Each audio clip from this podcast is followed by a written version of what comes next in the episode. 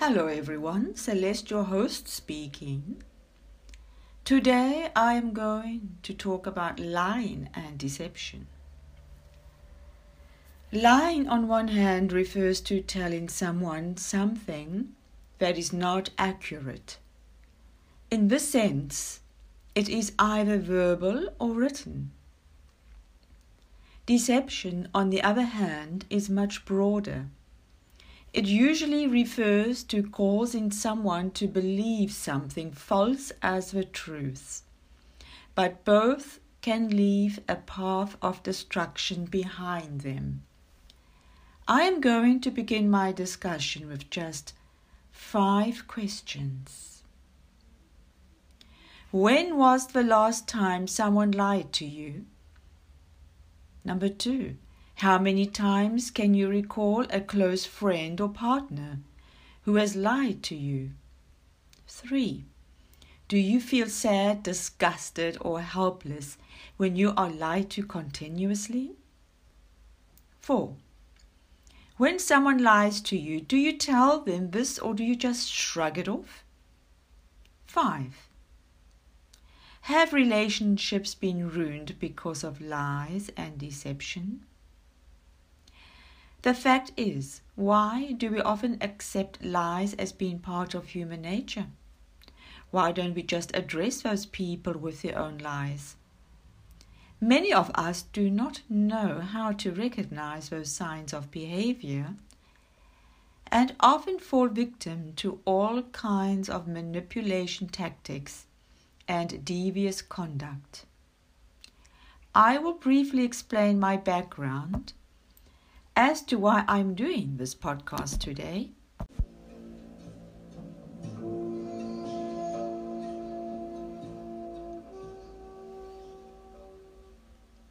My job as a psychologist and criminologist in profiling often overlap each other. In fact, both professions really are beneficial to understand your client, patient, and generally speaking, most people we come into contact with on a daily basis, either privately or in business. My profession entails making accurate decisions based on facts from criminal, military, police, and psychological records, etc. How often have I sat in front of prisoners and have been told, I am innocent and should not be sitting here? How often have I had dealings with lawyers and doctors who could lie the hind legs of a donkey?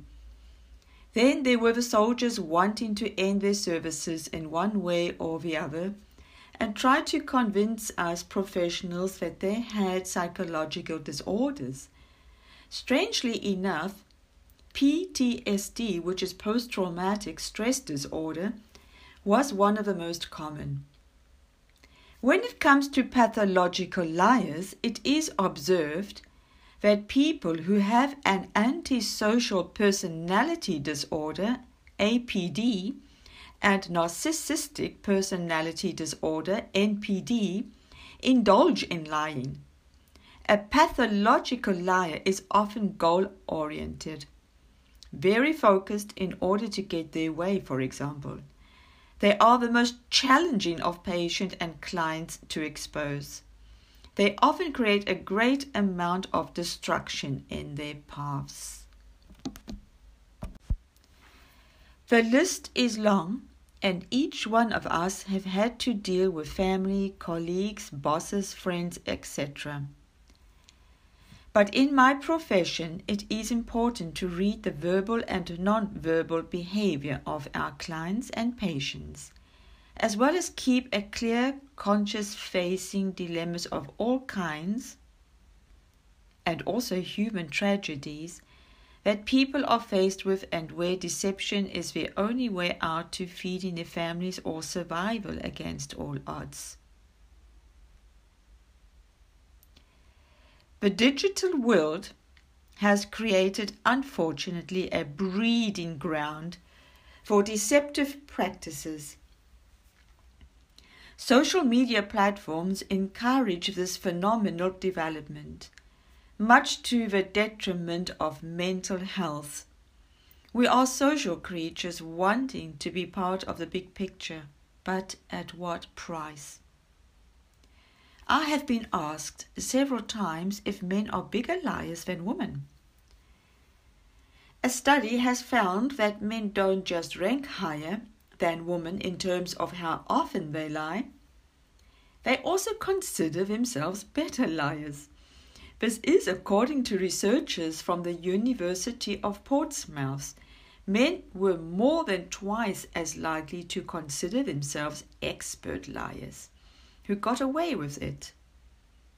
Here is a list of some of the more common behavior patterns that we are often faced with on a regular basis without even being aware someone is lying to us.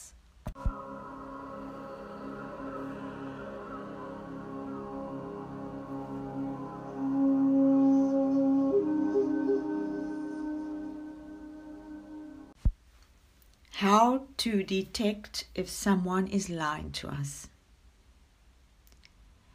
Just about everyone you know tells low stakes lies, but some people even go so far as to lie about important matters that could forever change their relationships, end their employment, or even send them to jail. Detecting high stakes liars is often the work of the FBI, and they frequently look to facial expressions, body language, and verbal indicators as signals or telltale signs that someone is lying. There are a number of facial expressions and associated reactions that could indicate someone is lying to you. Some are caused by nervousness, some by chemical reactions, and others by physical reactions. Now, it is important to understand how the person in question normally acts.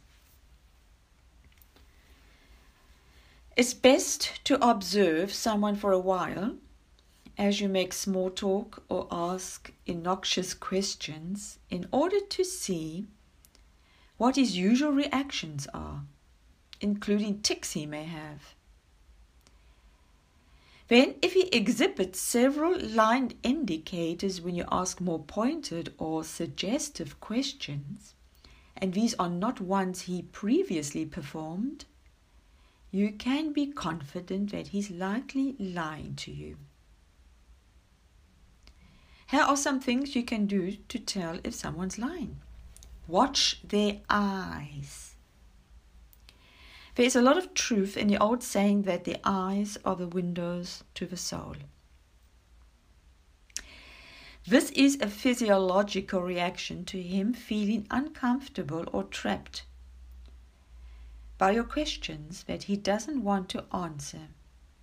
It's a throwback to when people had to seek an escape route, when they feared they were in a dangerous situation, such as facing a human or animal adversary. Many people want to cover up a lie or hide from their reaction to it, which may be why they put their hands over their eyes or mouths when letting an untruth out. Keep an eye out for rapid blinking a person will ordinarily blink about five or six times a minute, or once every 10 or 12 seconds. When stressed, for instance, when someone knows he is lying, he may blink five or six times in rapid succession. Exceptions to the usual blink rate mostly have to do with production of dopamine in the body. For example, a person with Parkinson's disease will have a noticeably slower blink rate than what is usual, while a person with schizophrenia will blink more rapidly than normal. Count how long someone closes their eyes. When a person closes his eyes for a second or two, this may, but not always, indicate he has lied to you, since this is a type of defense mechanism. Normally, a person will blink at a speed of 100 to 400 milliseconds or 0.10 to 0.40 of a second. Pay attention to the direction they look. When you ask a normal right handed person about something he's supposed to have seen, if he looks upward and to his left, he is truly accessing his memory of the incident. However, if he looks upward and to his right, he is accessing his imagination and he is inventing an answer. Left handed people will usually just have the opposite reactions. And some people will stare straight ahead when trying to recall a visual memory. Let us just take a short break for a moment.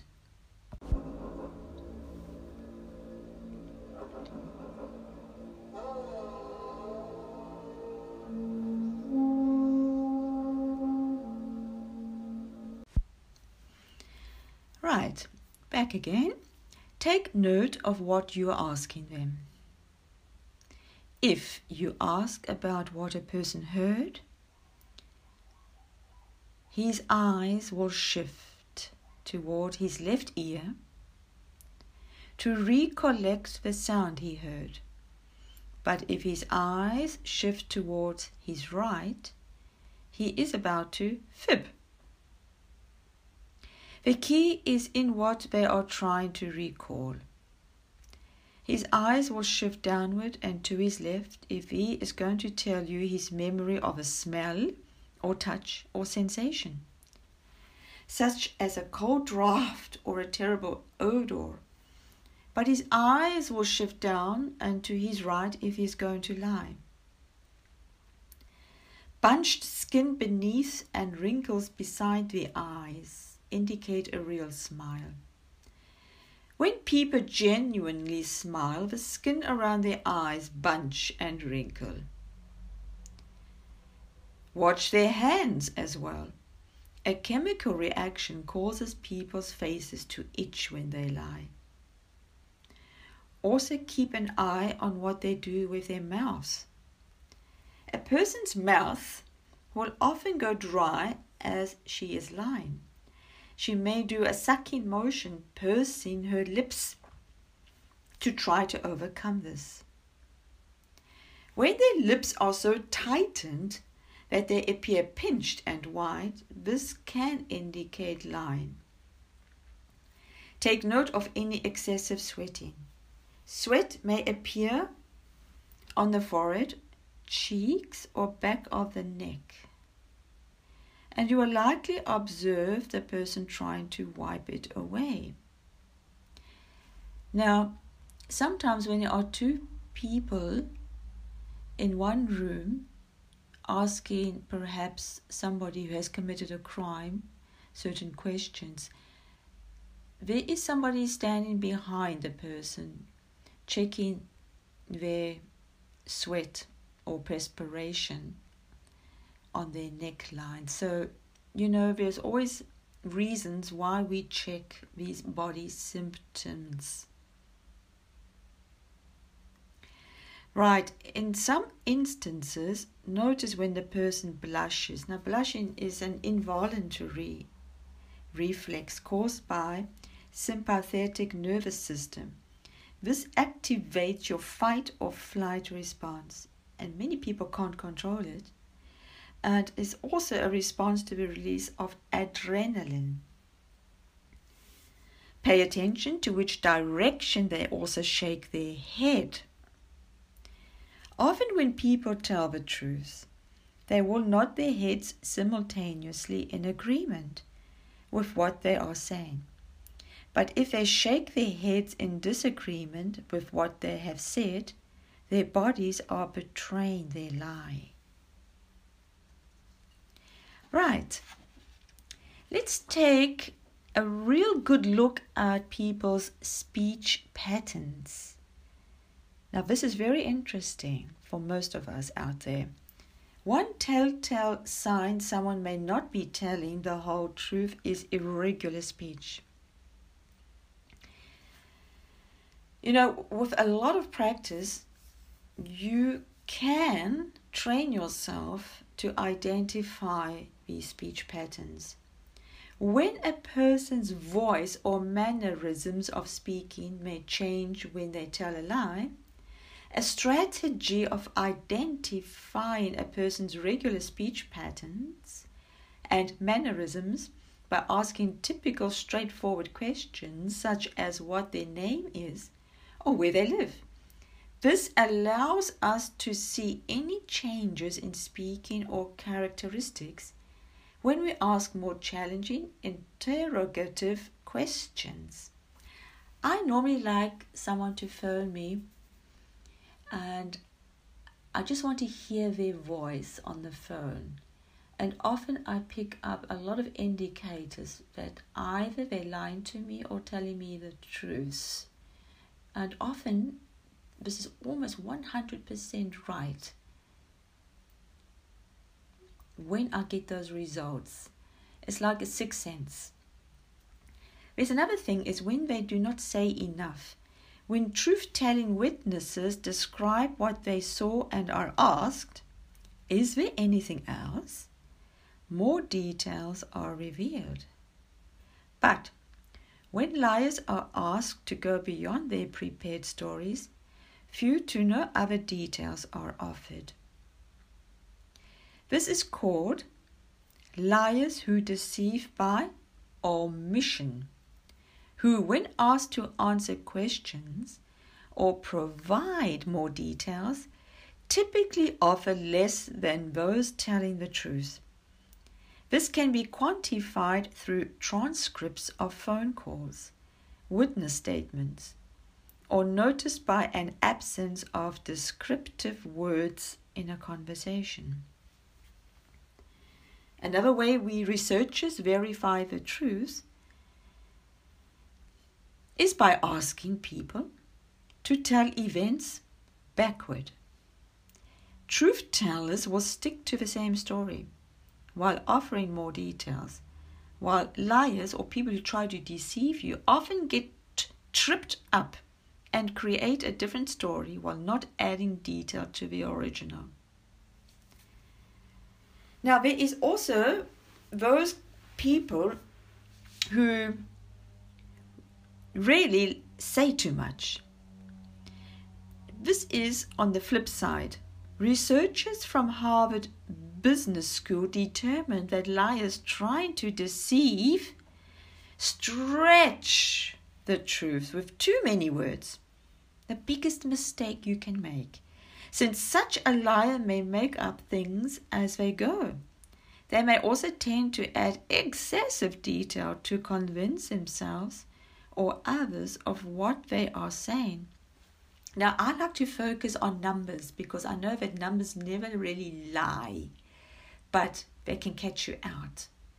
And often, these people who stretch the truth really have no clue about mathematics and statistics because the numbers start to change, just like the words start changing to excessivity. And I'm going to repeat again. Since such a liar may make up things as they go, they may also tend to add excessive detail to convince themselves or others of what they are saying. They may also embellish with words that a person telling the truth wouldn't think of adding. Other linguistic cues revealed in the study show that liars tend to use more profanity and third person pronouns. And this is very interesting. For example, he, she, and they. To distance themselves from any first person, for example, I, my, mine involvement. Now we go to a section about the unusual rise or fall in vocal tone and cultural bias. an important point is raised around culture, the context, and communication regarding detecting lies. There's a doctor called David Matsumoto, a professor of psychology at San Francisco State University and CEO of Human Tell, a consulting company that trains people to read human emotions, emphasizes that researchers must consider cultural bias when determining if someone is lying or not. For example, his lie detection research found that Chinese participants tend to speak with a higher vocal pitch when lying. In direct contrast, Hispanic research participants spoke with a lower vocal pitch when lying. Very interesting. Right, now we come to the last part of our podcast today.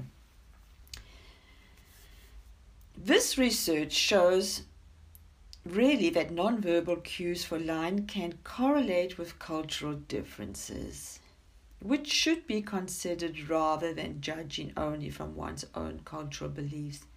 You know, we must use this also as a benchmark statistic. And as I said, we're coming now to the end of this podcast. And what is interesting is, you know, when people point, now this finger pointing, literal or figurative. The act of pointing at or towards something or someone else with gestures or words may signal a surefire desire to take a focus off of an individual and place blame onto someone else.